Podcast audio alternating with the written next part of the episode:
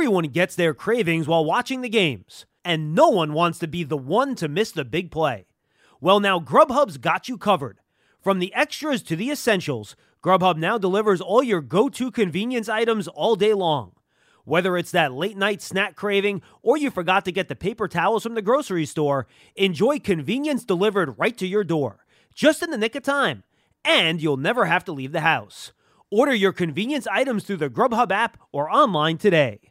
Draft season is presented by Tommy Hilfiger, a PVH brand and an official partner of the New York Giants. The NFL draft is now officially open. Welcome to the all new draft season podcast. It is draft season. John Schmelk, Tony Pauline, Eric Crocker with you.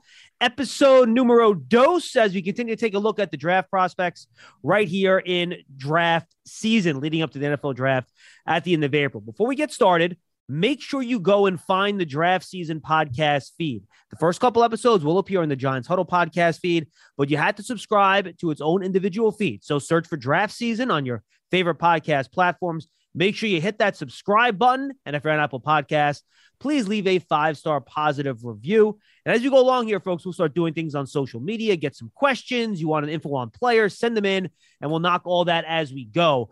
But Fast and Furious, we're only two weeks, believe it or not, until the NFL combine. So we thought it would be a good time to set the stage here and get a little brief rundown of each one of the position groups where we are. Eric and Tony have come up with each of their own top fives in each of these groupings. We've done uh, this week is offense. We'll do quarterbacks, running backs, wide receivers, tight ends.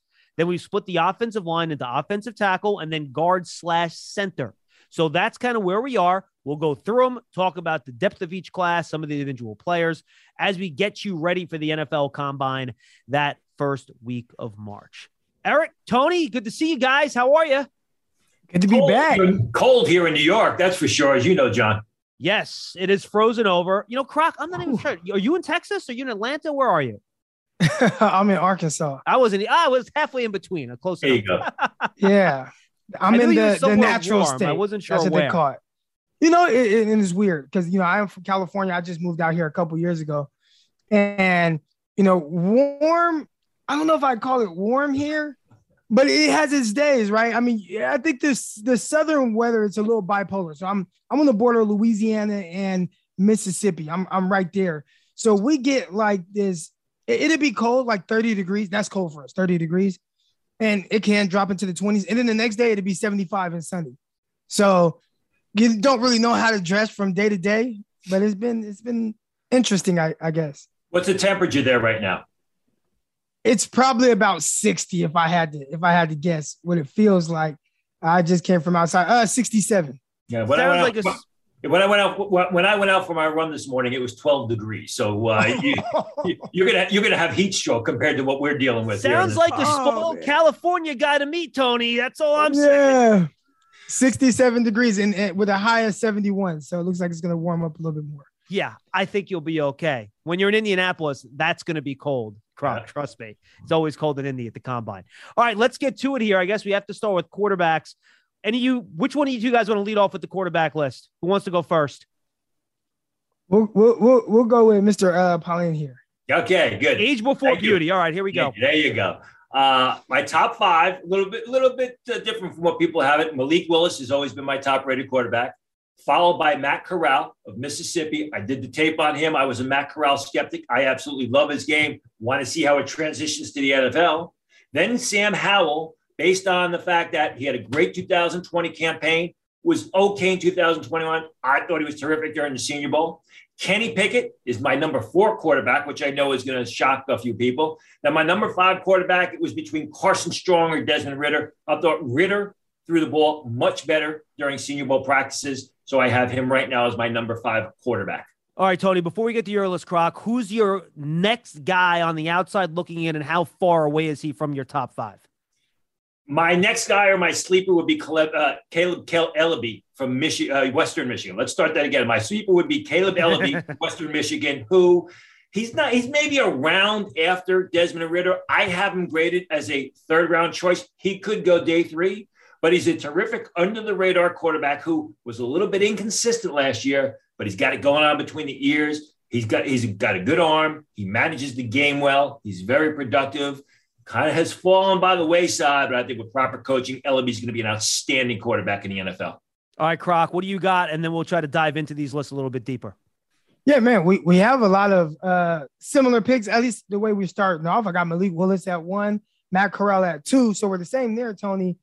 But then I have Kenny Pickett, then I have Desmond Ridder, and then Sam Howell. So we're kind of a little jumbled there uh, with, with ours, you know, as far as comparing our list.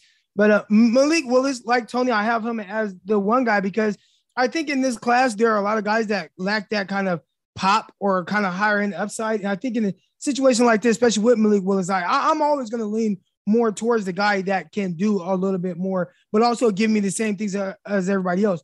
You know, I'm really big on what can you teach, what can't you teach. And when you look at, you know, Malik Willis and some of his traits, you can't teach that athleticism, you can't teach that playmaking ability, you can't teach the throw, the, the arm strength that he has. Like those things are really hard to improve on. What can you improve on? Maybe the mental aspect of the game, slowing things down to where he becomes more consistent. You can work on that. So I have him as number one because he has the higher upside. Yeah, and I'll say this too. I think it's interesting. Both of you guys have Matt Corral there. I did watch him a little bit during the college football season. A, Tony, how much do you think the injury and the medical checks at the combine are going to be a big factor for him? And number two, he also kind of has a little bit of an it factor where he can run around. He he has the little, you know, you know, some uh some flair to his game, I think, more than the other guys. He can run a bit. Why Corral number two? And again, talk about the the importance of those rechecks. Well, the, the the medicals are always the most important thing. The medicals will basically dictate whether a guy could go, you know, top ninety or actually go seventh round. I don't think it's I, I don't think it's going to be an issue for Corral. I've not heard it's going to be an issue for Corral. You know, a couple of things. You mentioned it. I mean, he's got terrific physical skills. He gets it between the ears. He sees what's going on. He can make all the NFL passes. I'd like to see him improve his downfield accuracy a bit. He can pick up yardage with the uh, carrying the ball. He's probably a little bit too tough of a runner. What I mean is, you know, he, he puts his shoulders down and he runs hard on the inside. You don't want to do that on Sunday because you may not get up uh, after you're tackled. Uh, but, but uses all of his uh, weapons, uh, j- just does a great job seeing the field. Not the biggest guy, lack, lacks pocket stature, and is going to struggle standing up against the rush.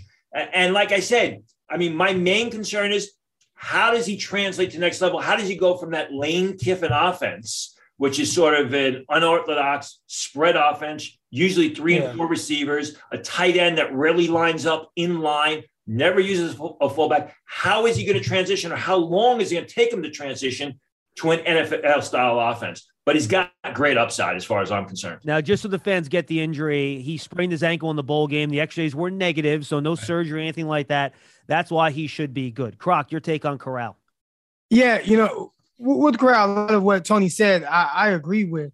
You know, when you look at him, the one thing that kind of jumps out is they're not those big NFL throws, and that was one thing I remember listening to uh, Kyle Shanahan talk about that when they were looking for a quarterback in 2017. He said one of the main traits that he likes to look for in quarterbacks, which I guess he liked in CJ Beathard. So I don't know how much stock you put into it, but he said he likes to see the NFL throws that they're able to make. And he thinks that, you know, a lot of the completion percentage, those things can be inflated with a lot of screens, a lot of spread wide open the offenses. But, you know, can you make those big time throws, those hole shots, those uh, seam throws with timing where it's not as simple? And I think Corral, when you kind of filter through all of it and you kind of just piece together throws, I think he has the ability to make some of those big time throws as well as the off script type things that he gives you. You know, the ability to run. He had a game where he ran for like 170 yards. I was like, wait, what? I had to go back and watch that and see how he did that. But just, you know, having that ability, I think it just adds a little bit of value to a class that's not necessarily, it doesn't really have a whole lot of pop.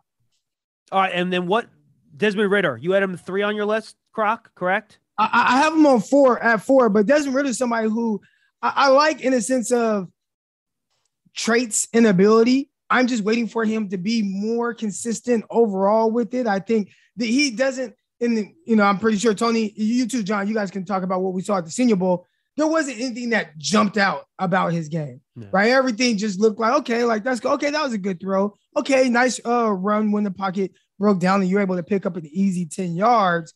I'm waiting to see that like that extra thing that like lifts him above a guy like Kenny Pickett. Haven't seen it quite yet. Yeah, now, I the, the thing with the thing with Ridder is this: great physical skills, pretty smart quarterback, protects the football. But you know, you talked about you know statistical accuracy or statistical completions versus you know what accuracy really is. And when you watch Ridder on film, he's not super accurate in the sense that receivers are leaving their feet to catch the ball. They're adjusting backwards. You know, you can do that on Saturday. It leads to a loss of opportunity and, passes getting picked off or defended on Sunday because he's playing against defensive backs that are so much better than what he's going to face in Saturday. If he gets that element down, he's a starting quarterback. But teaching a, a quarterback to be precisely accurate, not accurate where the receiver's just catching the ball, but leading the receiver with his throws, throwing the receiver free, as they say, that can be very difficult. And, and if you're not a big, like if you're not creating a ton of opportunities for explosive plays, those little misses are going to be magnified and make it even harder to be uh, successful at the next level. All right, now I like the debate here. Tony, you're, I would say, off what the general common thought is. You have Sam Howell over Kenny Pickett. You have Pickett as your number three. Croc, have the debate. Why Howell over Pickett? And then fight back a little bit, Croc. Well, I, I mean, I'll, why Howell over Pickett? I think Howell's got a better arm. He was better at the Senior Bowl. Kenny Pickett had a great senior season. I mean, you know, let's nothing to take away from, but I've always looked at Kenny Pickett as a game manager. You know, Croc talked about, you know, those big plays, those explosive plays. I, I, don't see Kenny Pickett being able to do that at the next level as much as I do Sam Howell. Go back and watch the 2020 film. Watch a lot of the plays he made at the Senior Bowl. Then there's also the issue of the hand size. I mean, it's going to be a problem for uh, some teams. It's an issue for me, not only because I knew going into this, as we talked about the first podcast, he's got small hands. But when I saw at the Senior Bowl, when it was raining out, I think Sam Howell can be a guy that wins games for a team in the NFL. I look at Kenny Pickett as more of a game manager, which is why I have Howell ahead of Pickett. All right, yeah, nah, I, I definitely see that, and it's not like I have a, a ton of pushback with those guys. I think when you get to the bottom of this class, I almost said bottom, but you know, in your top five, especially after Malik Willis and Matt Corral, for me at this moment, I think you can have you can flip flop any of these guys. Now with Kenny Pickett, again, I, I still like the ability, like to be able to have create explosive plays somehow, and I think maybe he doesn't do it quite with his arm, but we've seen him do it with his leg, and it's not something that he leans on. But just to know that he has that in his bag, I really like that. I am a little worried with Kenny Pickett because everybody made a big deal uh, about the hands, and he he got up there, and, and everybody says it's not an issue. But then he goes out there in that rain, and I thought he didn't really throw. I didn't think he threw well. I didn't think the ball came out of his hand well at all. The ball was kind of fluttering a little bit. So I'd say, you know, the hand size and you know, why do you wear gloves? Those type of things. You know, nobody asked the question, but that came to mind as well. There are things that definitely worry me with him, but I, I like the consistency that I saw throughout this year. We got to see those two guys play against each other, what they look like on the same field. I thought Kenny Pickett just looked a little bit better. Wasn't viewing it in the sense of like a prospect, but just how the game played out and what it looked like and how they handled everything. But uh, I, I, definitely think it's very close. When all is said and done, how many of these quarterbacks do you guys think go in the first round? Three. I mean, I think two should. I think there's the possibility of a third going in the, in the first round, whether it be a team trading up from the, the top part of round two back into the late part of round one. I mean, I, Malik Willis is the only guy that I've got a first round grade on, but I think you're going to have two, potentially three go in the first round. All right. Yeah, then, go ahead, Croc. The, yeah, the, the NFL teams are so thirsty for quarterbacks, you know. So we see it all the time. Quarterbacks get bumped up, even if they maybe shouldn't go as high. So I, I think I think two guys go, and then like as in the sense of like where I could see teams wanting to take them, and then there's always going to be an, uh, one, or maybe even two more that get bumped up just because of the need of quarterbacks, especially for some of these teams that are potential playoff teams, like maybe a Tampa Bay Buccaneers, like Pittsburgh Steelers. You know, they're going to be some of these teams late, or maybe even a team that trades up to get one of these guys potentially. Now, this is the more pertinent question, I suppose. How many of these quarterbacks do you guys think will log 50 or more NFL starts? None. I mean, it, it, it, it, could be none. I mean, you know, you, you 50 or more NFL starts is three and a half seasons. So, you know, you're looking yeah. at a four a four year starter. Malik Willis has the physical skills, but he's a long way from being NFL ready. As I said with Corral, love his game, but how does it translate to the NFL? And how long is it going to take him to learn to be an NFL passer? You know, Sam Howell, you got to put a lot of pieces around Sam Howell for him to be very successful and have a long career. Uh, Kenny Pickett, you know, is are you going to have are you going to be satisfied with the short intermediate passing game? Is the hand size an issue? You could have a guy like Carson Strong, where is not, not in the top five list of, of either of uh, myself or Croc, who, if it clicks for him with his physical skills, you know, he could be one of the better quarterbacks down the line here. But again, he's a lot further away from being an NFL passer than Malik Willis is. So yeah, I mean, the, there's a possibility that none of them are. Interesting. All right, let's go to the running back spot here, guys. Uh, very different lists, though. You have some similar names on both, and a couple names that are different. Croc, why don't you give me your running back list first, and give me the idea of how strong you think the class is. Tony, you go, and then we'll try to sort through it a little bit. Yeah, I'll start with the class. I think it's a solid class. Obviously, there's not that big time name that kind of jumps out, but I think there are some good football players that have these really different abilities. And I think my list kind of shows more what I like with running backs. I'm looking for a specific guy, but I was curious to see Tony has one guy listed at the same or ranked at the same spot as me, and I got a lot of pushback on that on the uh, draft show on Locked On NFL Draft. But at one, I got Isaiah Spiller. At two, I have Breece Hall. Three, Kyren Williams out of Notre Dame. Uh, four, James Cook out of Georgia, and number five, Kenneth Walker out of Michigan State. And, and I think Kenneth Walker, people are all over the place. There's some people that have him as the RB one in this class, and then like Tony and I, we both have him at five. I would like to see, like I see from the other guys, a little bit more dynamic ability. Now, some people are like, "Oh no, you're wrong," and maybe I just have to watch more games of him. But I see a guy that if it's there, he'll he'll be able to take advantage of that. Uh, I didn't see a whole lot of lateral movement with him making guys uh, miss kind of in a phone booth, as I like to say. Uh, there was just a lot of that I desired, I wanted to see a little bit more of as I was watching him, as opposed to some of the other guys like an Isaiah Spiller. I think he is a terrific mover. I think he has just enough explosive ability. I don't know if any of these guys are like a 4 3 type explosive running back, but you know, I could see Spiller, um, Breece Hall, and maybe even James Cook running like the four fours somewhere in there. Uh, so yeah, I don't want to go off on a tangent. I want to get Tony his time, but uh, that that's kind of my order. And I lean more towards that guy that can make a move on top of a move, make guys miss in space, be able to pick up extra yards as opposed to somebody who could just run when everything's blocked up well. Yeah, I, I, got the first two guys switched. I got Breece Hall number one. Then I have Isaiah Spiller. Then I have a, a, bit of a sleeper guy who I really like a lot, who I think is underrated. Jerome Ford of Cincinnati, former Alabama transfer. James Cook number four, like Croc, and then Kenneth Walker uh, number five. Now, I, I think Breece Hall is a little bit further along in his game than Isaiah Spiller. He maybe he's not the same creative type of back, but he can run on the inside. He can turn the corner. He's a real good pass catcher out of the backfield. He's also an exceptional blocker, blocking for, for Brock Purdy when Purdy took off on those design quarterback runs. So I like him as a three down running back. I think he's further ahead of Isaiah Spiller as far as being NFL ready and being able to put on the field day one without having any mental lapses or, or any breakdowns uh, of assignments. Spiller is very uh, physically more uh, has a higher upside than Breece Hall. He's quicker. He does a better job uh, creating yardage. He's got a better burst. He's probably an, an, a better outside runner. I like Jerome Ford a lot, and the tape I think matches what you see with Jerome Ford. He's a big downhill ball carrier with exceptional speed. I mean, watch the film beating guys in, into the open field, running to daylight. You know, Jerome Ford is going to be one of these guys who I believe at the combine runs a 4.38, and everybody's just taken back by the fact that he ran a 4.38. You didn't watch the film, or you should have watched the film. He was a good pass catcher, although they didn't throw him the ball too much at Cincinnati because they didn't need to. They had two tight ends. They had a, they, they had Pierce, the uh, the receiver. So I think he's very underrated. I think he's more of a bigger back who is exceptionally fast. He's got decent short area quickness. I love James Cook. James Cook could be one of the steals at the running back position. The, yeah. thing, the thing with James Cook was he shared the ball with Zamir White at Georgia. So he was never really that feature runner that Isaiah Spiller or Breece Hall was.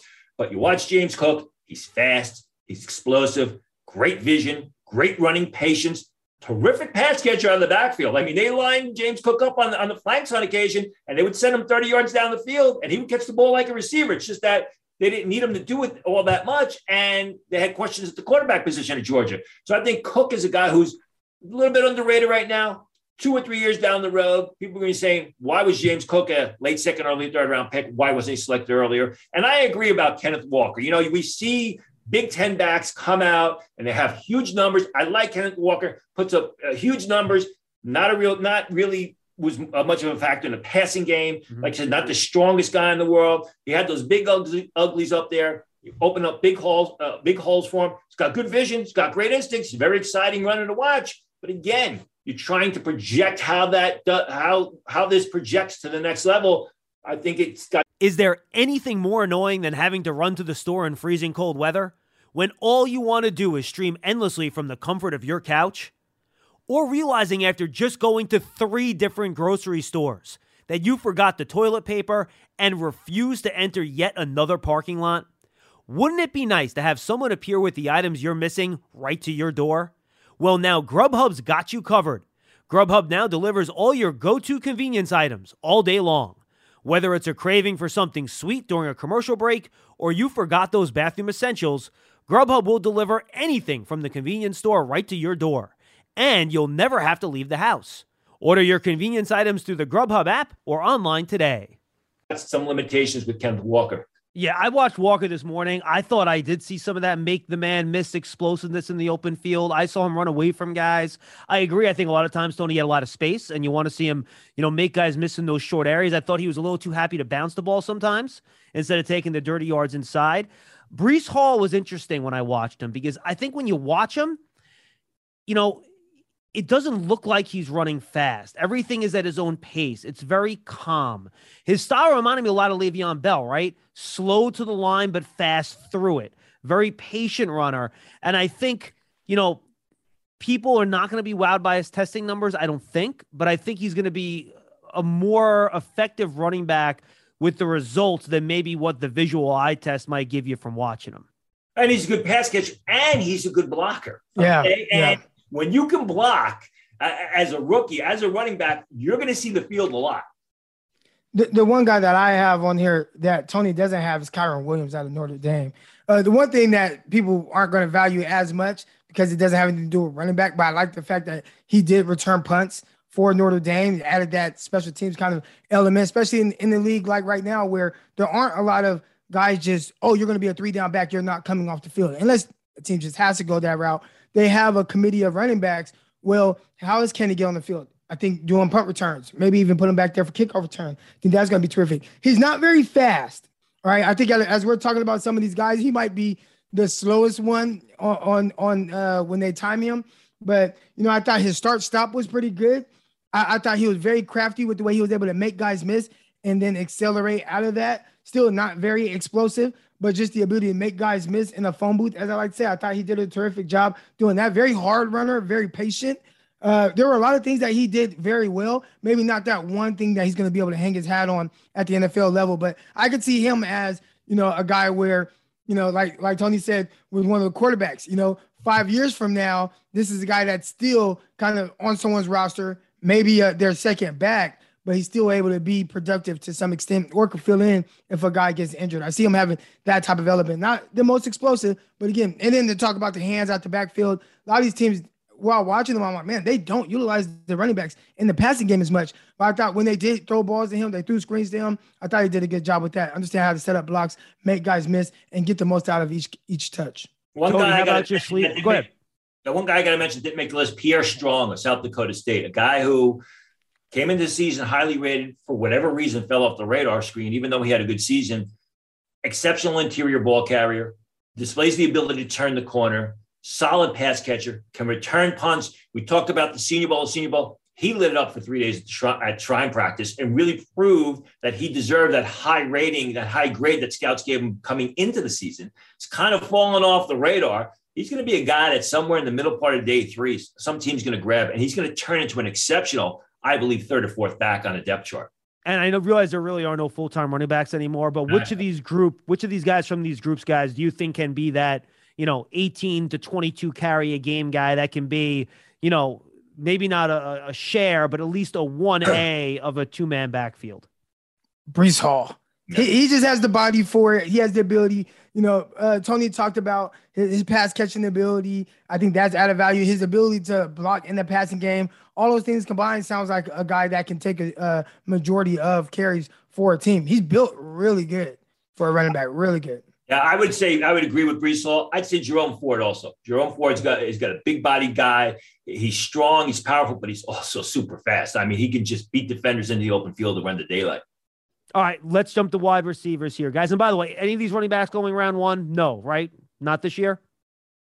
I I don't see how it happens unless somebody like Breece Hall runs faster than we expect. Or if he goes out there and runs a four three seven, then there might be a team that's like, man, he has all the ability to be RB one, and you know, a team at the end of the first round, like maybe like we saw with Clyde Edwards-Helaire a couple years ago, he got drafted late first round. Uh, kind of hasn't worked out quite as well as they probably would like, but uh, you know, I think he can sneak into the late part of the first round like that. No, I agree. If if if if Hall tests combined with his production and his and his measurements, I think he would be the guy. I agree. Or, or if somebody thinks he's just a natural fit for the system. That's why Helaire, Helaire Edwards went as early as he did. yeah, and I think Hall would be your perfect outside. So he would be the perfect outside zone guy, right, Tony?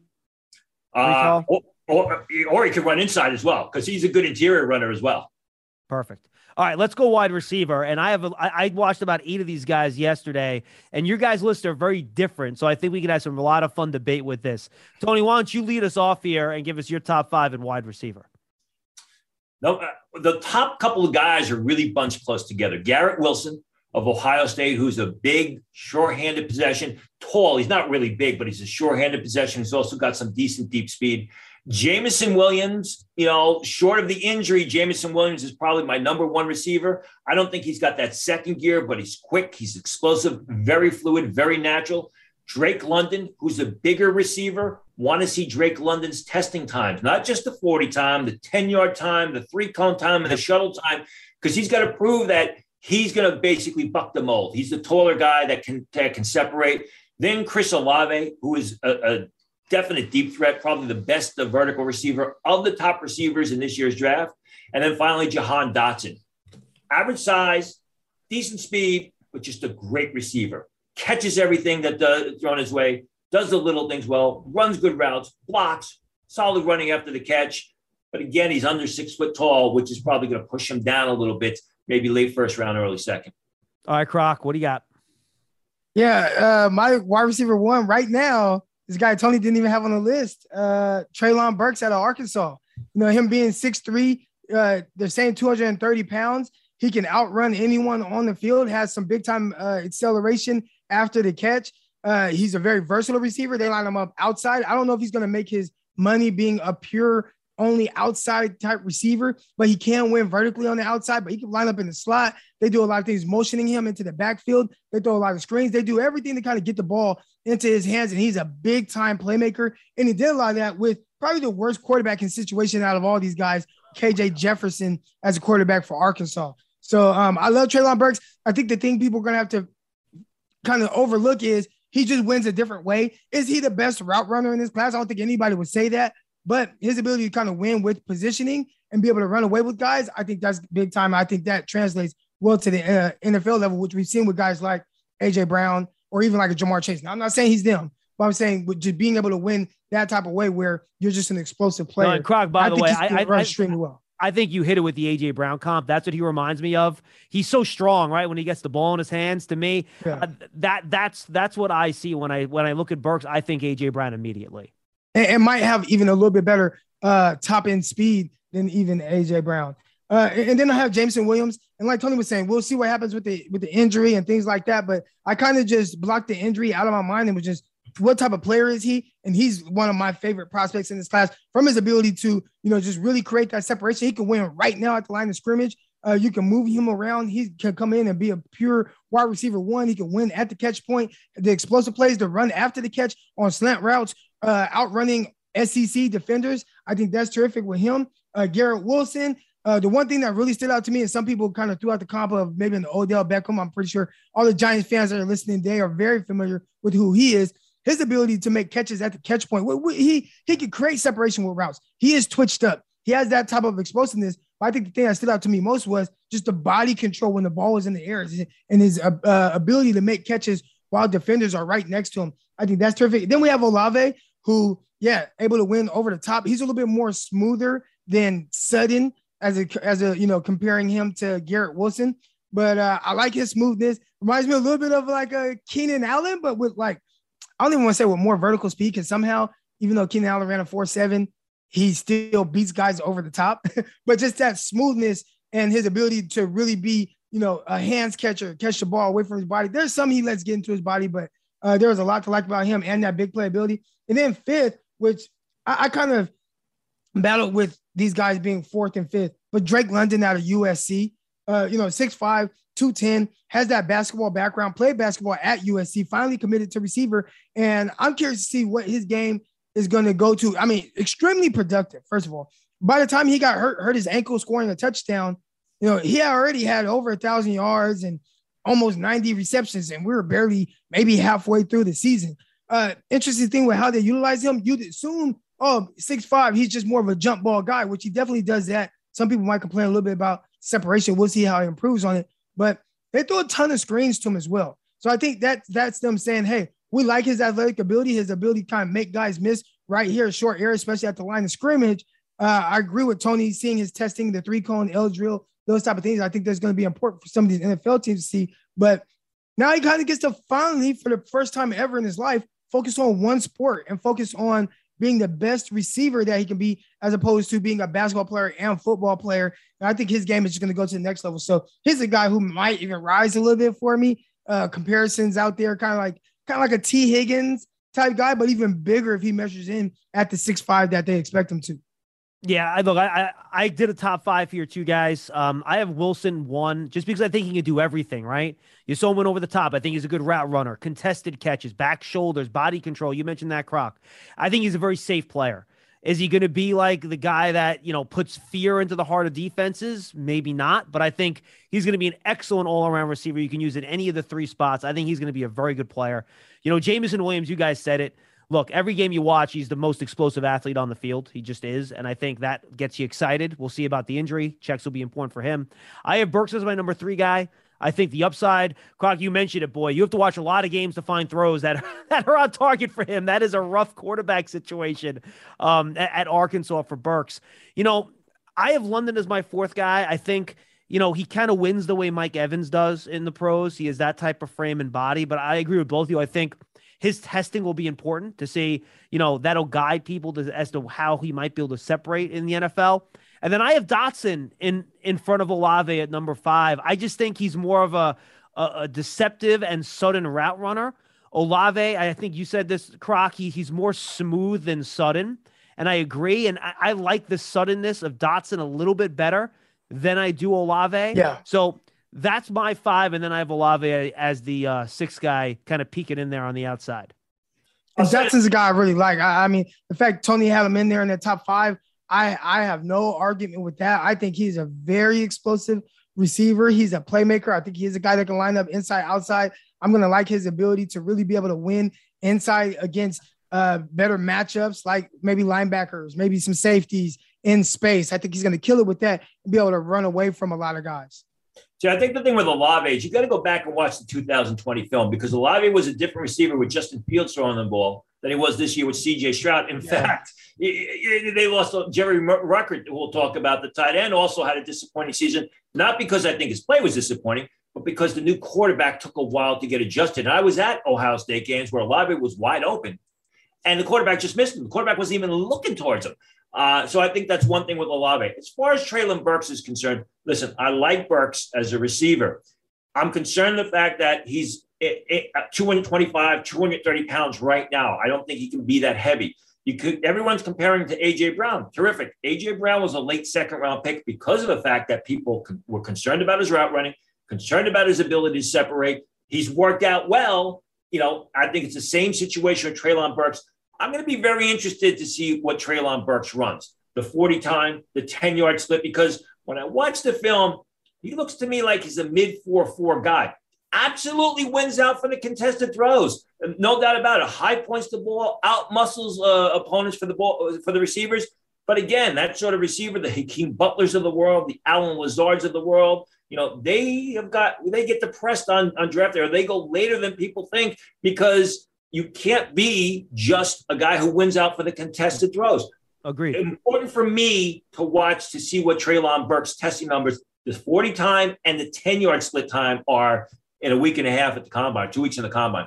I, I think Treylon Burks, he's going to be an acquired taste for a lot of NFL teams. If you are more of a spread 11 personnel type team, you might shy away from him a little bit. If you are one of these teams that are more run heavy, two receivers out, uh, a little bit more tight split formations, I think he's a guy who you're going to be able to get out in space on big play actions. He's going to be able to run away from some defenders. But yeah, if you spread it out and that's what you want your offense to be, he might not be the player for you. Even yeah, the AJ Brown.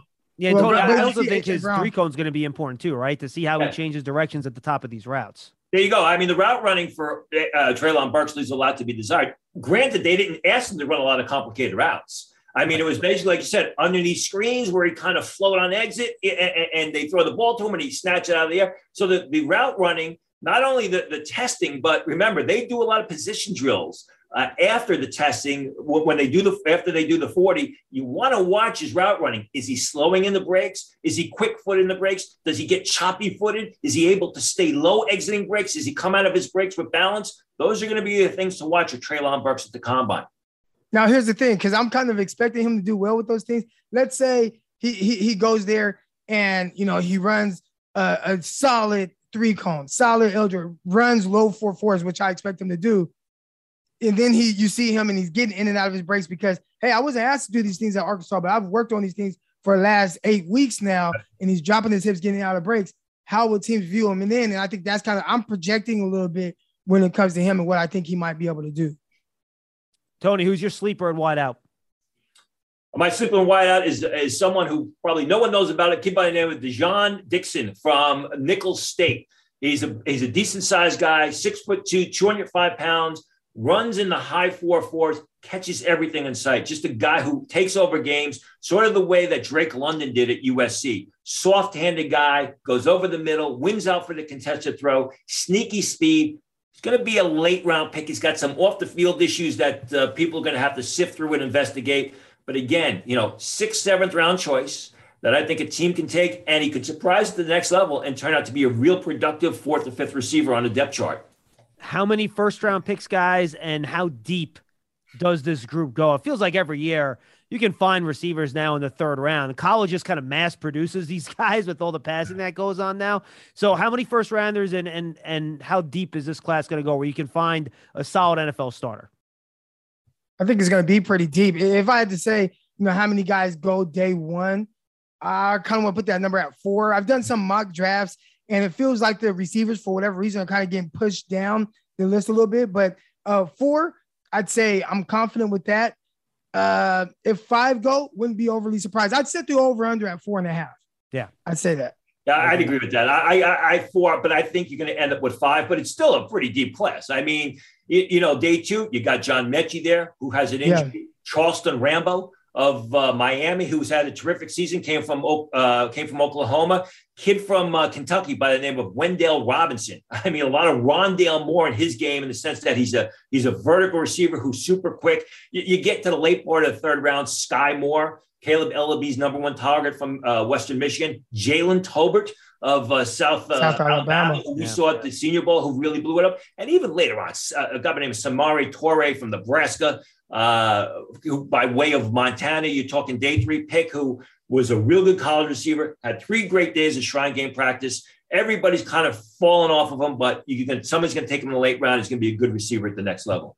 And I think one guy that's definitely going to be a big winner because of how Cooper Kupp is performing, but Alec Pierce, a guy who is kind of that big receiver, and they use him on the outside, and he was terrific with tested catch. But at the Senior Bowl, he showed me he has some twitch to his route running, and I was like, okay, I wasn't expecting to see that much suddenness uh, from him. That's going to probably surprise some scouts when they see him more in person, even at like a combine. If he could run well with his ability, a guy that you might want to put in the slot. And again, I said Cooper Kupp might have made him some money a little bit, you know, being kind of a bigger white guy slot receiver. I think Alec Pierce, I think he'll kill it there and be able to kind of win there. So he's a guy that you won't have to draft very high. He might even go lower than Cooper Kupp did. Cooper Kupp was drafted at the top of the third round. I can see Pierce going at some point uh, day three, and I think that's going to be a really good value pick for somebody. Terrific hands, catch the ball away from his body. He's able to win vertically. But I think when they see that suddenness, they're going to be like, you know what? We'll utilize your ability to match you up against some of these backers and safeties in space and be able to win there. Quick note on Alec Pierce. I'm told he's going to test incredibly well at the combine. I'm told recently he's been vertical jumping 41 and a half inches. So if he verts 42 inches at the combine, don't be surprised and remember where you heard it. Uh, hey, it, when he does, then uh, he might be an early day two type guy. he's got a little Billy. He's got a little Billy Hoyle in him, huh? you guys, everybody that understands. That's why he wins out for those contested throws. Absolutely. Jump over everybody. All right, tight ends. Uh, Croc, why don't you lead us off here? Yeah, man. Uh, I think this one's probably going to be a little surprising. My first guy, but Cole Turner out of Nevada, uh, Jalen Wydermyer out of Texas A&M, got Jeremy Ruckert. Uh, you know, I know uh, Tony said didn't have as great of a year due to the whole quarterback situation. Yeah, I got Trey McBride out of Colorado State, and then Jake Ferguson out of Wisconsin. The Cole Turner. Okay, so really kind of my top three. Those are the guys who I re- I really like. But Cole Turner, he's a receiver in the tight end's body. They split him out wide. They throw jump balls to him. They line him up on the goal line. They'll they'll run uh, slants and these different things with him. I think he plays well in space. He's not like this super explosive mover. He's more of a big body guy, moves to a spot, but shows, I mean, terrific hands. I, I think he has the best ball skills at any receive uh, tight end in this class. The way one hand catch, two hands over guys, tough catches, go down and get passes out. Is there anything more annoying than having to run to the store in freezing cold weather? when all you want to do is stream endlessly from the comfort of your couch? Or realizing after just going to three different grocery stores that you forgot the toilet paper and refused to enter yet another parking lot? Wouldn't it be nice to have someone appear with the items you're missing right to your door? Well, now Grubhub's got you covered. Grubhub now delivers all your go to convenience items all day long. Whether it's a craving for something sweet during a commercial break or you forgot those bathroom essentials, Grubhub will deliver anything from the convenience store right to your door, and you'll never have to leave the house. Order your convenience items through the Grubhub app or online today.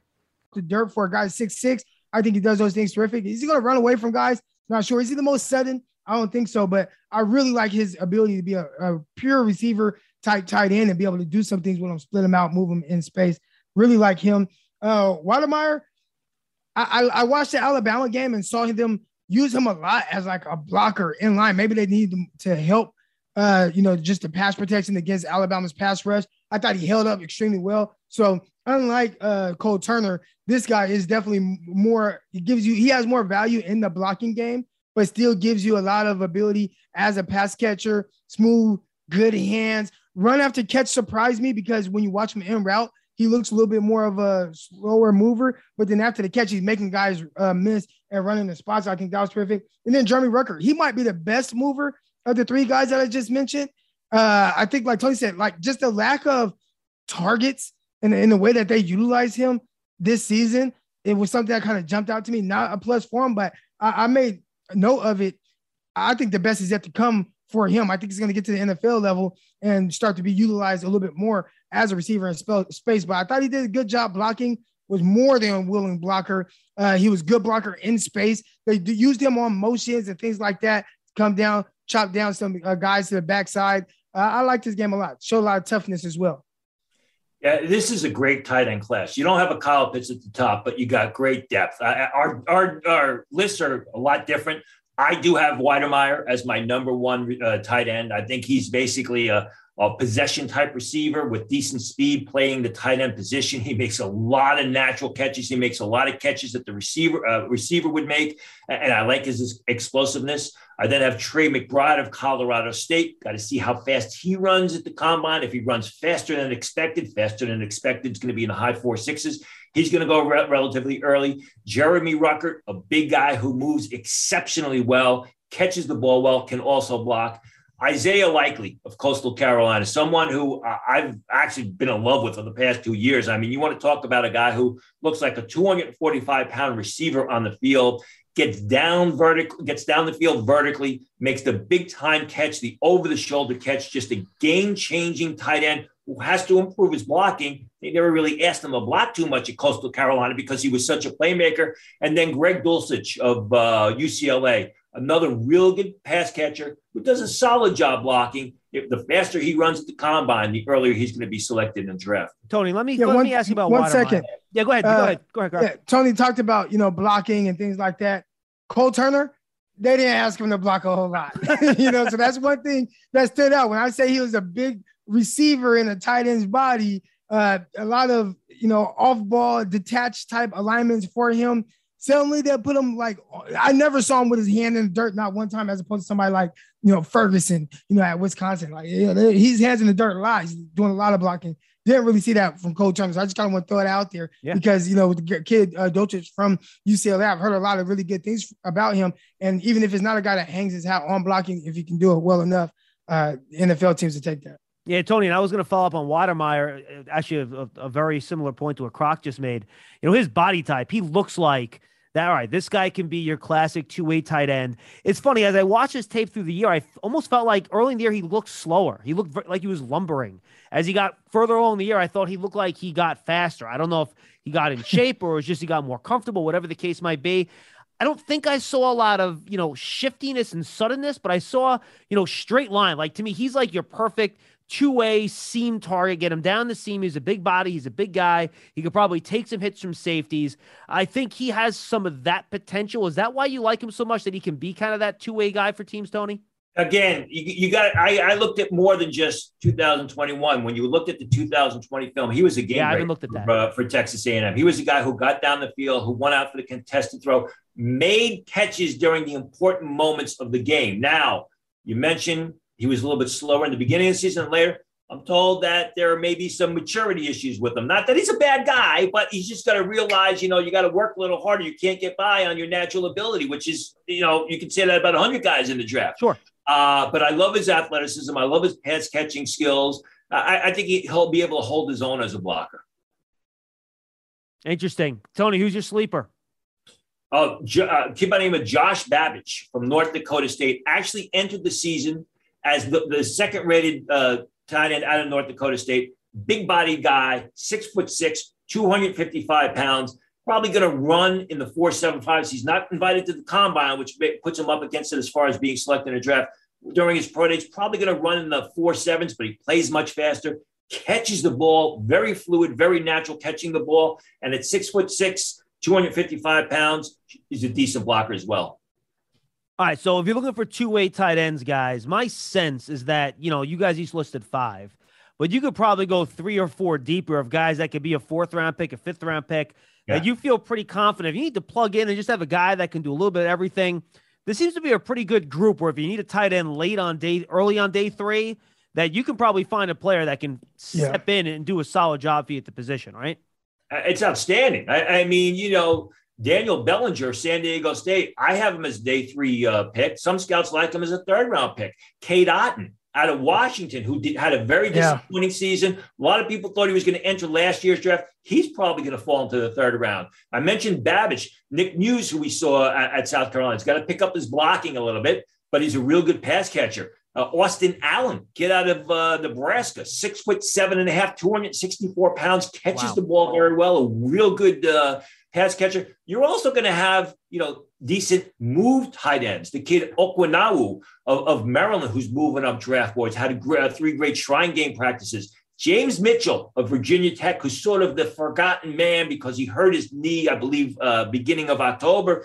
James Mitchell, people thought if he entered last year's draft would have been a third round pick, decides to go back for a senior season, gets injured. You know, again, not really a two way tight end, but if you're looking for a move tight end, if he gets back to health and gets back to prior playing form, he's going to be a steal somewhere in the middle of day three. Awesome. All right, let's head in here. And we're no first round picks, right, out of this tight end crew? Accurate? I think if there's one on my board anyway, it could be Wydermyer, depending on how he runs uh, at the combine. Fair enough. All right, let's drop into the trenches here, boys. We got about 20 minutes. Let's go offensive tackle first. And Tony, the most interesting about your list for me, so I'll start with you, is a name that's not on your offensive tackle list. Well, that's because he's my number one offensive well, guard. I know that. that. So, uh, uh, my offensive tackle list goes Evan Neal of Alabama, Charles Cross of Mississippi State, Trevor Penning, Northern Iowa, Nicholas Petit Frere of Ohio State, and another Big Ten guy that I absolutely like, Rasheed Walker of Penn State. Croc. Yep. And so I have four guys. I have four guys on the offensive tackle spot and four on the interior. But uh Evan Neal, I got Ekwonu, who, you know, Tony said he has him at, at guard. Uh, Charles Cross and Trevor Penning. So uh, yeah, that's where I'm at with the offensive tackle p- position. Now I have a spot open because I don't know. I really like Kenyon Green, maybe more than other. I mean, I know he's a guard, and he and he's you know he's not going to be like that lengthy guy, but I thought he was solid at at tackle. You know, I thought he was a good tackle as well. So, um, if if teams are looking for someone that I don't want to say be a swing tackle because if you draft him, you're drafting him to come in and start. But he's a guy that can play multiple positions in the pinch. All right, so Tony, let's get to the top story here. Why do you have Ekwonu as a guard and not a tackle? I just think he's better in confined quarters. You know, we did an interview with him, Pro Football Network did an interview with him at the Super Bowl. He's like, you know, I'd like to stay at left tackle, but if I've got to move to guard or right tackle, I will. So I, I think he's being told that he may have to shift to the next level. I just think that the way he plays and the fact that he doesn't have great footwork off the edge, he doesn't have show great lateral agility. I see like a Rasheed Walker uh, from from Penn State, who's fantastic at it. I think you're you're moving him over to the right side, whether it's the right tackle or right guard where I have him. I, I think he's just better off in, in a smaller area playing in the phone booth. Obviously, I think what's going to happen is he's going to be try to tackle first. And if he stays there, good for him. I'm wrong. But just the way I project him to the next level, I think he's better. And I think he can, he will be a dominant guard. Uh, in the NFL. Oh, I just think, I just think he's better in a smaller area. Yeah, and absolutely. And and Croc, I'll let you get your take on him too. But like you watch Ekwonu in the running game, it like you want to have fun watching football, go watch that dude run block. He is knocking guys off their feet, moving people. So he certainly has the strength to play that guard spot if he has to. But boy, in the run game, he is a lot of fun. He's like a little Mekhi Becton. If people that watched him last year, a couple years ago, just moving guys all over the place. But to Tony's point, his pass protection is a little bit all over the place. Like he, you can tell his his sets aren't consistent. His footwork's not great. So if you're going to prioritize pass pro out of a tackle, then I could see why he might not be your number one guy in your list. Yeah, well, I, I want to ask Tony how he feels about Evan Neal. All right, because I, I think he is the number one tackle prospect here.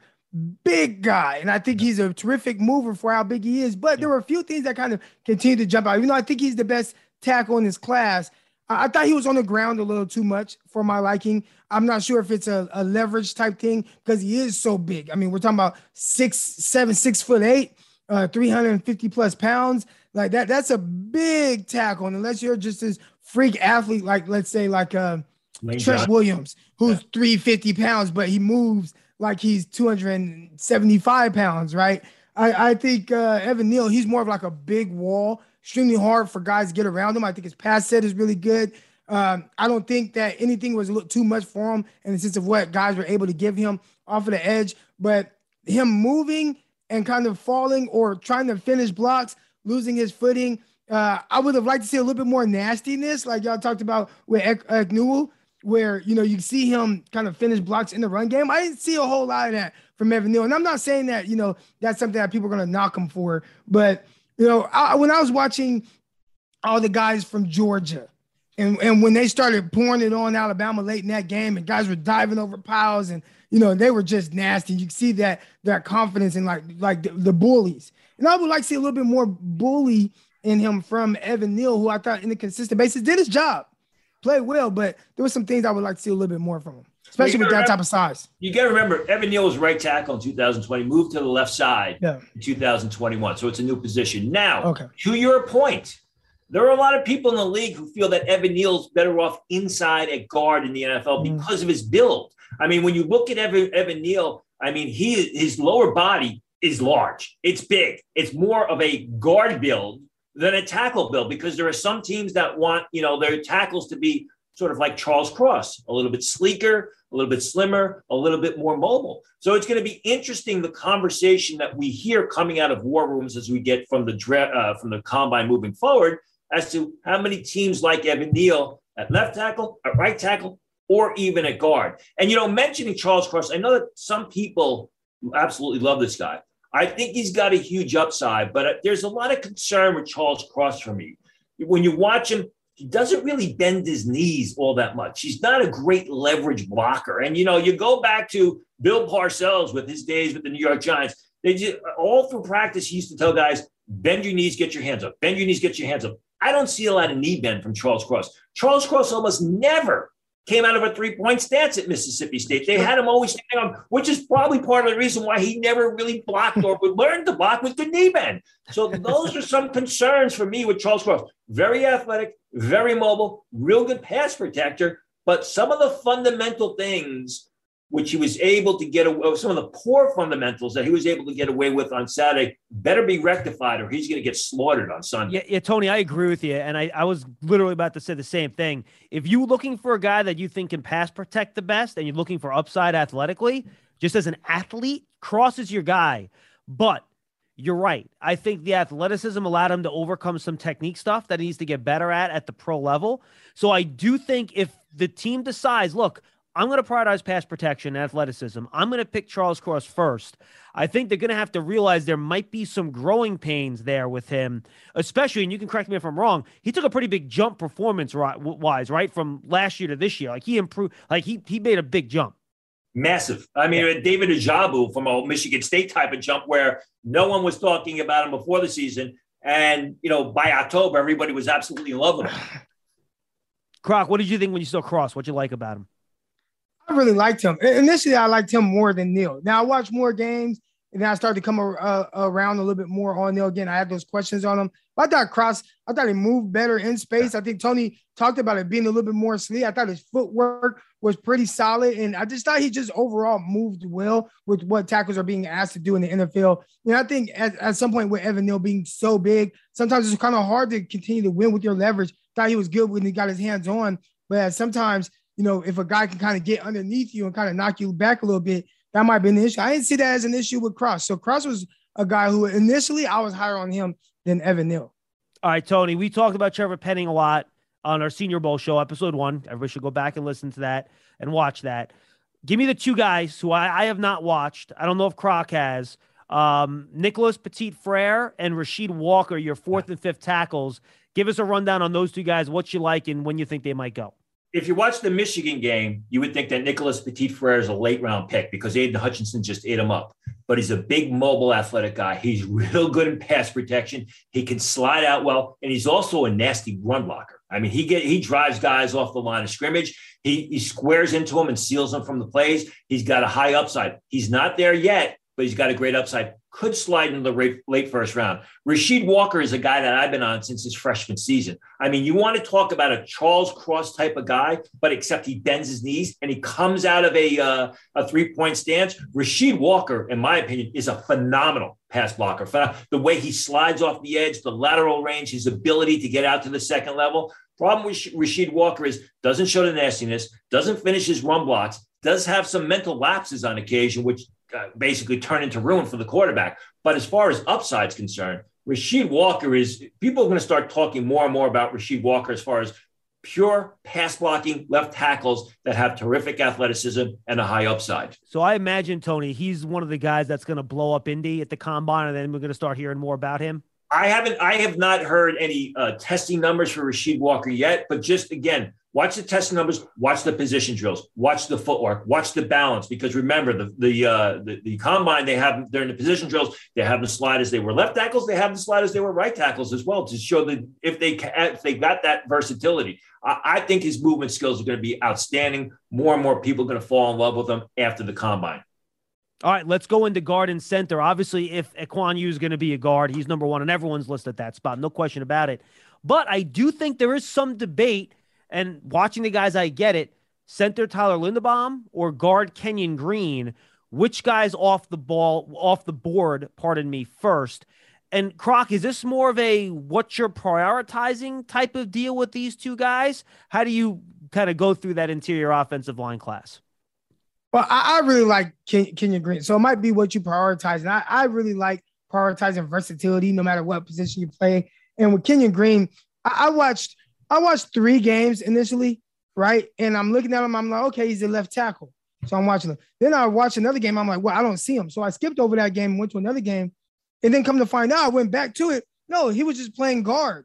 Then and then you hear about him, and then I, I put on another game that he's playing right tackle. So he's a guy that definitely has a bunch of versatility. Uh, I think he moves well in short areas. I think he able to explode off of the ball. I think his footwork was really solid. He is someone I don't think he's going to be that long guy. He's listed at like six four. He's probably going to be uh, measuring in at around six three. That's not going to cut at the NFL level to play tackle. They're not going to like him there. But I think with just how athletic he is and in his ability to move in space, uh, especially if it's a team that likes to do movement and stuff, uh, a lot of these teams are going towards kind of this outside zone type running scheme. I think he can move well at guard for a team like that. So he's he's my number one guard. Now, again, if Ekwonu is at guard, then that's going to bump him down. But I, I, like him at least on my list right now at number one, Tyler Linderbaum at two, Zion Johnson.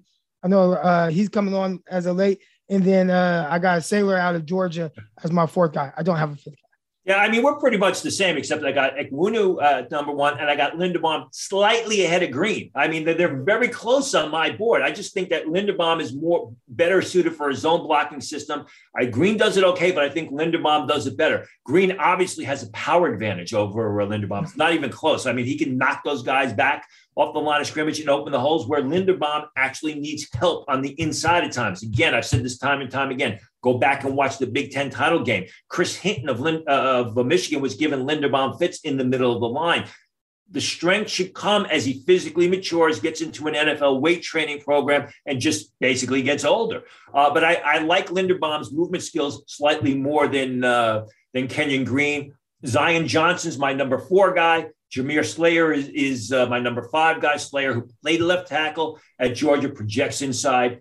Two sleepers I got to mention. You know, you talked about Kenyon Green playing left, starting left tackle, and then moving inside, moving around. The reason they moved him inside was because Texas A&M had another guard who came from Rhode Island, another offensive lineman who came from Rhode Island, whose name is Jahmir Johnson, who had a sensational year at left tackle. How this guy did not get a combine invite is beyond me. He projects to guard because, again, as Croc was saying, he's not really long. He goes about six, three and a half. But you watch his fundamentals, you, you see his strength at the point of attack. This guy is going to be a, a steal in day three. One other sleeper. Everybody talks about Linderbaum, Linderbaum, Linderbaum at center. Cameron Jurgens of Nebraska, who, in my opinion, is the best zone, zone blocking prospect in this guard. You want to talk about an athletic guy who can get 5, 10, even 15 yards down the field, knock linebackers, knock defensive backs from the action, plays with the nasty attitude, not the strongest guy in the world. Again, like Linderbaum is not going to get a lot of movement in the middle of the field, although I'm told he's up around 300 pounds getting ready for the combine. But Cameron Jurgens, in my opinion, is probably better value for a team that needs a center in the third round than Linderbaum is as a first round pick. Interesting, Tony. And I totally didn't give you a chance to give you or a sleeper a tackle. And this is a deep one because it's yeah. a school that I've never heard of. Yes, yes. Well, I, I, I hadn't heard of it. Heard. Andrew Rupcich from Culver Stockton. Now, where's Culver Stockton? I thought California with Stockton, but it's actually in Missouri. Andrew Rupcich is 6'7, 350 pounds. He's incredibly athletic. If you kind of look at the YouTube highlights, which I hate to watch, you'll see the guy throw a 40 yard option pass on a dime. Wow. as he's rolling outside the pocket. It wasn't like a toss sweep to him in the pocket. He's rolling outside the pocket and go. Obviously, just dominated, it dominates everybody at the line of scrimmage, shows good movement skills, went to the NFLPA game. His arms were a little bit shorter than people hoped, slightly under 33 inches. So he may have to move into guard. But you want to talk about a seventh round pick who's a developmental pro, uh, prospect, Andrew Rupcich of Culver Stockton, which is somewhere in Missouri, uh, is an absolutely dominant guy who's a terrific developmental prospect. Is that D two? Is that FCS? What is I believe that? NAIA or what's left of the NAIA. NAIA, jeez. Yeah. All right, guys, give me a feel before we say goodbye. Depth of the offensive line class. You can talk about them separately or together if you like. Is this a is this a class where you know end of day two, round three, you're going to be able to find a starter, or if you want a starter, you better get him in that you know start middle of round two type of area.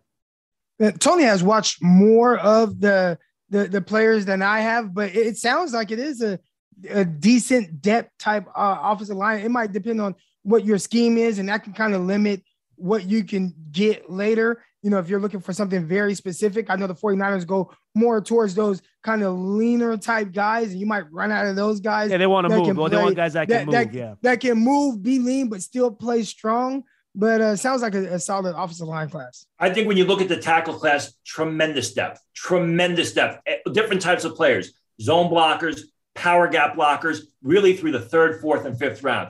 There's some decent depth at the guard spot. I mean, guys you can get day two who can start the next level. The center position is basically two or three guys. It's it's uh, Linderbaum at the top, Cameron Jurgens uh, probably in day two, and the kid uh, Fontenot from Kentucky in the later rounds really falls off a cliff. But there's only a few guys at the center position who are going to be drafted. So great tackle class, solid guard class, not a good uh, center class, although people will characterize it as a good center class because you may have a center go in the first round and Tyler Linderbaum. Oh, and also Kenyon Green, again, a guy I talked about all these different positions he played. They said in practice he, t- he was able to take snaps at center as well. So, uh, again, I really like the versatility of him. That's a guy, obviously, I'm really high on. Yeah, and Zion Johnson took center took center exactly. snaps in the Senior Bowl as well. And and the New York Giants, the New York Giants might need him to play all positions at one time. yeah, yeah. Can we clone him? That would help. Can we, can we clone him and get four of them? I'll take it. Uh, final thoughts, guys. Here next show we'll do the defense. Uh, anything we miss? Anything you want to add about this offensive class that you think fans should know about heading into the combine? Well, no. I, I mean, it, it's a good class. What's going to happen is this: is there are no quarterbacks at the top of the draft no running backs. You're not going to have any knockout receivers. So people are going to automatically write it off. But the fact is this, as we talked about, great tight ends in round and day two, outstanding tackles in round two, some decent depth at the uh, at the receiver position, good running backs in round two. So the only thing I'll say is, you know, the draft is more than the first round. They have seven rounds for right. So yeah. you've got to look a little bit deeper here. Yeah, and I hear that a lot as you know, covering the 49ers, they don't have a first round pick.